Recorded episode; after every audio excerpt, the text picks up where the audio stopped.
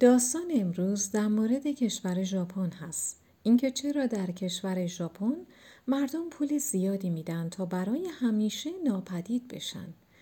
یک موضوع فوق العاده مرموز در کشور ژاپن وجود داره اونم اینه که سالانه ده ها هزار نفر از ژاپنی ها بدون اینکه هیچ رد پایی از خودشون بگذارن ناپدید میشن. اونا نه دزدیده شدن نه مردن فقط ناپدید میشن. خب اینجا چه خبره؟ چه کسی پشت همه این داستان است؟ و چرا مسئولین کشور ژاپن جرأت ندارن پیداشون کنن؟ این داستان جالبی هست در مورد مردم ژاپن که یک دفعه دود میشن و میرن هوا. اونها به این عبارت میگن AKA یوهاتسو. مسئله تکان دهنده در مورد این داستان اینه که نه فقط مردم ناپدید میشن بلکه حتی شرکت هایی هم هستن که کارشون و تجارتشون کمک کردن به ناپدید کردن همین اشخاصه. برخی از این متقاضیان حتی پول میدن به همین کمپانی ها که کمک کنه اشخاص متقاضی رو شبانه فراری بدن. این کمپانی ها همه چیز رو مهیا می‌کنن تا شما از نو زندگی جدیدی آغاز کنید. فرار هم این شکلی برنامه ریزی میشه که زمانی که هیچ کس توی خونه نیست وارد خونتون میشن و همه وسایلتون رو بر میدارن. اینجور شرکت ها تا جایی که ممکنه کارشون رو به سرعت انجام میدن تا قبل از اینکه متقاضیان فرار به مقصد جدیدشون برسن همه چیز آماده باشه. شروع یک زندگی جدید مخفیانه به نظر جالب میاد نه؟ می‌دونم شنیدن چنین داستانی می‌تونه وسوسه کننده باشه. از همه اینها گذشته که یکی دوست نداشته باشه همه مشکلاتش رو رها کنه و زندگی جدیدی رو از نو شروع کنه. اما داستان از این هم فراتر میره. مثلا یک نگاهی به داستان زندگی یک نفر به اسم نیوکی میاموتو بندازین بهتر متوجه میشین. این آقا یک روز قبل از اینکه کارش رو ترک کنه به مادرش میگه من طبق معمول شب دیر برمیگردم خونه. خب همه چیز خوب بوده تا اینکه خانوادهش می‌فهمه که نیوکی دیر نمیاد بلکه دیگه هرگز به خونه بر نمیگرده. نیوکی سوار کشتی شده بوده ولی هیچ کس پیاده شدنش رو از کشتی ندیده بوده.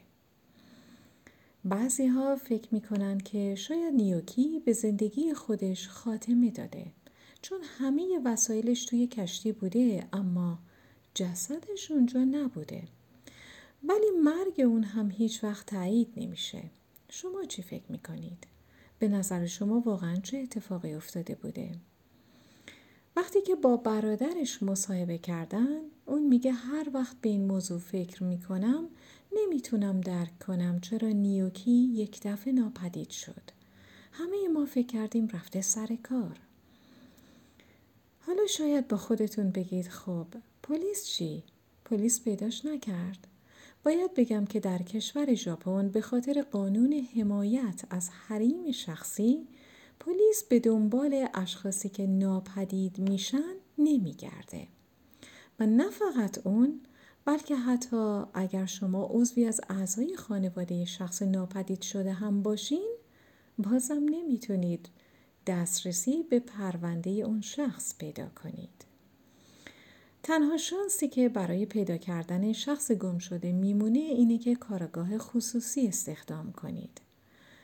از ناپدید شدن نیوکی تا به امروز حدوداً 19 سال میگذره. ولی برادرش همچنان باور داره که اون زنده هست چون خودش میگه یک روز قبل از اینکه ناپدید بشه به خانوادهش در مورد اهداف زندگیش صحبت کرده بوده اهدافی که هیچ یک از اعضای خانوادهش حمایتش نمی‌کنن. چیزی که من در موردش کنجکاوم اینه که بدونم شماها چی فکر می‌کنید. شاید نیوکی یک جایی فصل جدیدی در زندگیش باز کرده تا زندگی جدیدی رو شروع کنه. زندگی که بدون قضاوت اطرافیانش باشه و حق انتخاب های تازه‌ای هم داشته باشه. در واقع اینجور اشخاص انتخاب می‌کنن تا ناپدید بشن. می‌دونین چرا؟ خب بیشترش به خاطر مسائل افسردگی، ناامیدی، پذیرفته نشدن و کمبود حمایت هست.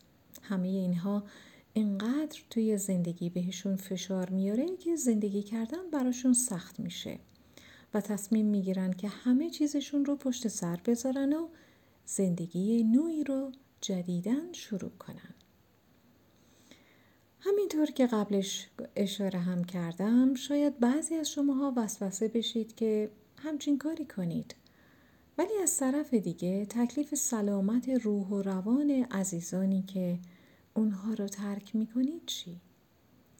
اعضای خانواده همیشه از عواقب ناپدید شدن شما رنج می‌کشن و ذهنشون پر میشه با سوالات بیشمار بی جواب زیادی. مسئولیت های زیادی هم روی گردنشون میفته مثلا پرداخت بدهی. اونم پرداخت بدهی های مختلف. اما سوال من از شما اینه که آیا اینجور اشخاص شجاع محسوب میشن چون چالش ها و زشتی های زندگی رو رها می‌کنن؟ یا اینکه نه خودخواهن چون بدون هیچ رد پایی از خودشون ناپدید میشن و همه مشکلاتشون رو برای بقیه ها باقی می‌گذارن. خب اینم از داستان امروز. شاد باشین.